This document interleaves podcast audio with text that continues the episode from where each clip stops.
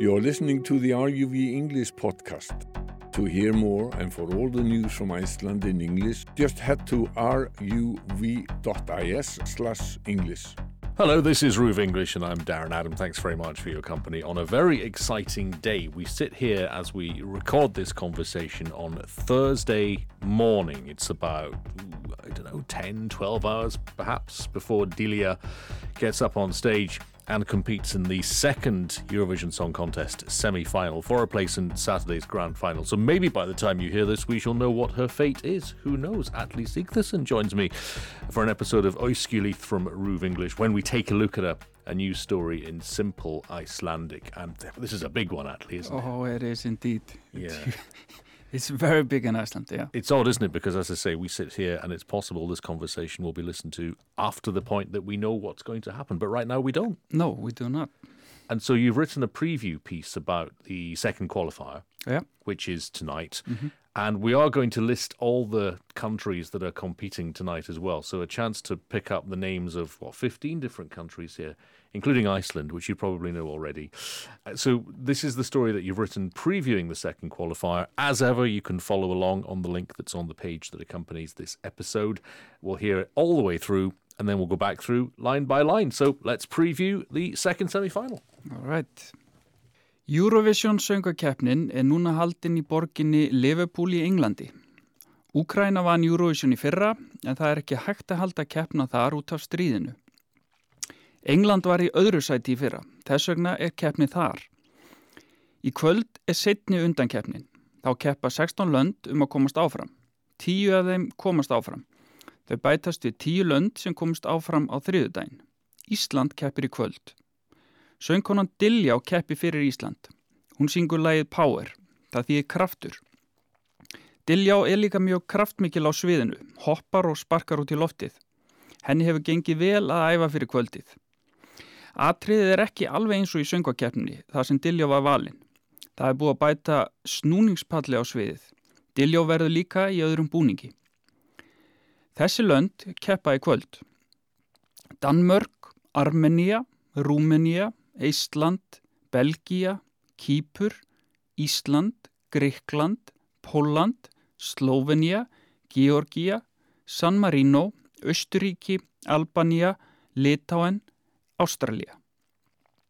Flest löndin í Eurovision eru í Evrópu, en ekki öll, til dæmis ekki Ástralja sem keppir í kvöld. Ástralja er hinum megin á jörðinni. Eurovision er samt mjög vinsæl í Ástralju, þess vegna fær Ástralja að taka þátt í keppninni. Samtals komast 20 lög áfram úr undan keppni í kvöld og á þriðudaginn. Það verða líka 6 lög í viðbót með á lögadaginn. Þá verður lagi frá Úkrænu með sem kemst sjálfkrafa áfram því Úkræna vann í fyrra. Síðan er það lög frá 5 stórum löndum sem komast alltaf sjálfkrafa í úslit Eurovision. Það er að því að þessi lönd setja mesta peninga í keppnina. Þessi lönd eru Breitland, Frakland, Ítalija, Spán og Þískaland. Eurovision verður sínd á RÚV og RÚV 2. Hún byrja klukka 19. Á RÚV 2 verður keppnin tólkuð á tákmál. I'm getting very excited about the whole thing. Let's go back to the start then. We'll go through this line by line. Uh, já. Eurovision söngakeppnin er núna haldinn í borginni Liverpool í Englandi. The Eurovision Song Contest is uh, being held uh, in the city of Liverpool in England this year. Úkraina vann Eurovision í fyrra en það er ekki hægt að halda keppna þar út af stríðinu. Uh, Ukraine won Eurovision last year but the competition can't be held there because of the war. England var í öðru sæti fyrra. Uh, uh, England came in second last year. The UK. Já, sorry. United so, ah, já, the, uh, oh boy. I have to rewrite. Well, it's, it's funny because uh, Liverpool is in England. Well, England yeah, is, a, that- is a part of the UK, but it was the UK that came in second. place. Right. Yeah. Thank you very much for that. And when it competes internationally in sport, for example, it's split into Great Britain and Northern Ireland, which is another division as well. Yeah, so the confusion is understandable. But as, as far as the language is concerned, what you're saying there on the text is that England is the location of the contest, Yeah, but also yeah. that it came second. Já. Okay. Uh, uh, þess vegna er keppnin þar. That's why the competition is held there. Í kvöld er setni undankeppnin. Uh, tonight is the second semifinal. Þá keppa 16 lönd um að komast áfram. Uh, 16 countries are competing for uh, getting to the finals. Tíu af þeim komast áfram. Uh, 10 of them will make it through. Þau bætast við tíu lönd sem komast áfram á þriðdægin. Uh, they are uh, added to the 10 countries that uh, got through on uh, Tuesday. Ísland keppir í kvöld. Iceland is competing tonight. Yes, very exciting. Söngkonan Dilljá keppi fyrir Ísland. Uh, the singer Dilljá uh, takes part for Iceland. Hún syngur lagi Power. She sings the song Power. What is it in Icelandic? That's the next sentence. Það þýðir kraftur. Ah, Kraftur. kraftur. Já. Uh, Dilljá er líka mjög kraftmikil á sviðinu. Hoppar og sparkar út í loftið. And Dilljá is uh, very powerful on stage. Uh, jumps around and kicks into the air. Henni hefur gengið vel að æfa fyrir kvöldið. Rehearsals have been going well for Dilljá. Atrið er ekki alveg eins og í söngvakefni þar sem Dilljá var valinn. Atriði. Uh, the performance is not exactly like in söngvakefnin where Dilljá was chosen. Okay, so that's interesting. So what we remember from those performances when she was selected to Yeah. represent Iceland, it's going to be different, isn't it? Yeah. Yeah. Það er búið að bæta snúningspalli á sviðið. A turntable has been added to the stage. Okay. Yeah. It's always difficult, I think, at Eurovision if you're just one person. It's such a big stage, Yeah. and she does move around. she does indeed. But, but having another person there is probably going to. She's not going to do the scratching as well, is she? No. she? Uh, verður líka í öðrum búningi. Uh, Dilljá will be wearing something else as well. Okay. Þessi lönd keppa í kvöld. These countries uh, are competing tonight. Okay, so we've got the names of what, 16 countries coming up here. Uh, já, All right, let me see if I can guess them. ok. Danmörk, Denmark, mm Armenia, Armenia, Rúmenia, Romania. mm Ísland. Now, I'm I want to say Iceland here, yeah. but the look on your face tells me I'm wrong. What's the word again? Ísland. So that's not Iceland. That's coming up. Yeah. What is that country? Uh, Estonia. Okay, Yeah. so the word in Icelandic for Estonia is all. It sounds, it sounds the same as the word for Iceland. very similar. Yeah, yeah. It's uh, EI instead of E. So it's A, Iceland instead Okay. of Ísland. Right. But it is very similar, yeah. So if you're watching in Icelandic tonight on Ruv, just bear that in mind Yeah. before you get too excited or disappointed or whatever. Okay, so that's Estonia, yeah. Belgia. Belgium, Mm Kýpur. Kýpur. Mm What's that? Cyprus. Cyprus. Yeah, Okay. Kýpur. Ísland. Hmm. Mhm. Iceland. Gríkland. Uh, that's Greece. Yeah. Póland. Poland, Mm Slovenia. Slovenia, Mm Georgia. Georgia, Já. San Marino. San Marino. Mm Östuríki. That's it's Austria or Australia. Uh, it's Austria. It's Austria. yeah. Okay. So uh, literally it translates as East State. So the ríki ending means state. Right. Yeah. East State. Yeah. Uh, Albania, Albania mm Litauen, is Lithuania. uh, and uh, Australia. So that's Australia. Yeah. Okay. Uh, yes.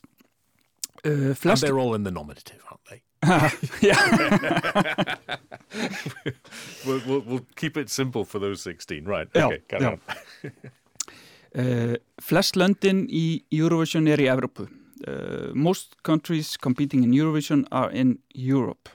En ekki öll, but not all of them.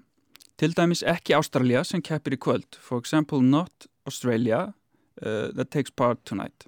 Ástralja er hinum megin á jörðinni. Ástralja is on the other side uh, of the earth or the planet. Eurovision er samt mjög vinsæl í Ástralju. But Eurovision is very popular in Australia. Þess vegna fær Ástralja að taka þátt í keppni. That's why uh, Australia is, uh, gets to take part in competition. Samtals komast 20 lög áfram úr undankeppni í kvöld og þriðdægin. All in all, uh, 20 songs uh, get through from the semifinals tonight and on Tuesday. From last Tuesday, from two days ago. Já, já, já. Það verða líka sex lögi viðbútt með á lögadaginn. It will be six other songs uh, in the finals on Saturday as well. Þá verður lægi frá Úkrænu með sem kennst sjálfkrafa áfram því Úkræna vann í fyrra.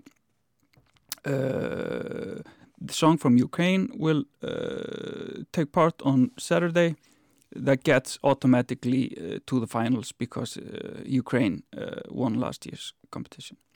Síðan er það lög frá fimm stórum löndum sem komast alltaf sjálfkrafa í úslit Eurovision. Then there are uh, songs from five, the big five countries that always get automatically to the uh, finals in Eurovision. Það er af því að þessi lönd setja mesta peninga í keppna. Uh, that's because these countries uh, donate most money uh, to the competition. Yeah, they fund it, don't they? Yeah, pretty much, yeah. Yeah, yeah. Þessi lönd eru Breitland, Frakland, Ítalija, Spán og Þískaland. These countries are uh, the UK, France, Italy, Spain and Germany. Yeah, and that explains why the UK has been in the contest every single year, despite having some of the worst performances. Well, I mean, in terms of you know doing very badly at Eurovision over so very many years. Last Yeah, year was an a while now. exception, but uh, if you're wondering why the UK keeps popping up, despite that, it's because apparently we, uh, with my other country hat on, we have the checkbook and we pay the money. Yeah, That's right. that's it. Uh, já, and uh, já, Eurovision verður sínd á RÚF og RÚF 2. Eurovision will be broadcast on RÚF and RÚF 2. Hún byrja klukka 19. It starts uh, at 7 o'clock. Uh, á RÚF 2 verður keppnin tólkuð á tákmál. The competition will be translated into sign language on RÚF 2. Okay, and Ruv and Ruv 2, uh, Ruv 2 are the two TV stations of Ruv, as you might imagine. Ruv is the main channel and it will carry not just the second semi final tonight, as it did with the first semi final, but of course the grand final on Saturday as well. Yeah. And I think if you, you know, if you're trying to learn Icelandic, watching something like this in Icelandic, we've mm-hmm. got Gisli, of course, who's doing the commentary Yeah, in Icelandic, and, you can still hear the the English commentary as well because the show's being produced in the UK. It's being produced by the BBC ultimately for all the Yeah. European channels. It's a great way to make up your Icelandic skills because you're picking up bits and pieces Yeah. in a context where you know what's going on. hmm and as per usual, you can turn on the subtitles as well in Icelandic. Yes. uh, Yes, To read uh, along. or indeed, as we said, if you require or would benefit from having this interpreted in sign language, it's on Ruv Tver as well, which will pop up and be on from seven o'clock uh, tonight and for the grand final as well. We also have a very important phrase to learn, which I think has been learned by some people learning Icelandic in recent years in the context of football, and that is oh, Áfram Ísland, Yeah, which means go Iceland. go Iceland. Does it literally mean forward Iceland? You. Yeah, yeah. So it's Literally, forward Iceland. Go forward Iceland. Iceland, So we would say oh, Alfram Iceland. Yeah. Alfram oh, Dillian. Já, Atli Sigthason is here to give us the news in a simpler form of Icelandic. And as I say, you can follow along with that on the link, which will be on the article that accompanies this show from Roof English. And watch the second semi final Thursday night on Roove, the grand final on Saturday. You are listening to the Roof English podcast. To hear more and for all the news from Iceland in English, just head to ruv.is/english.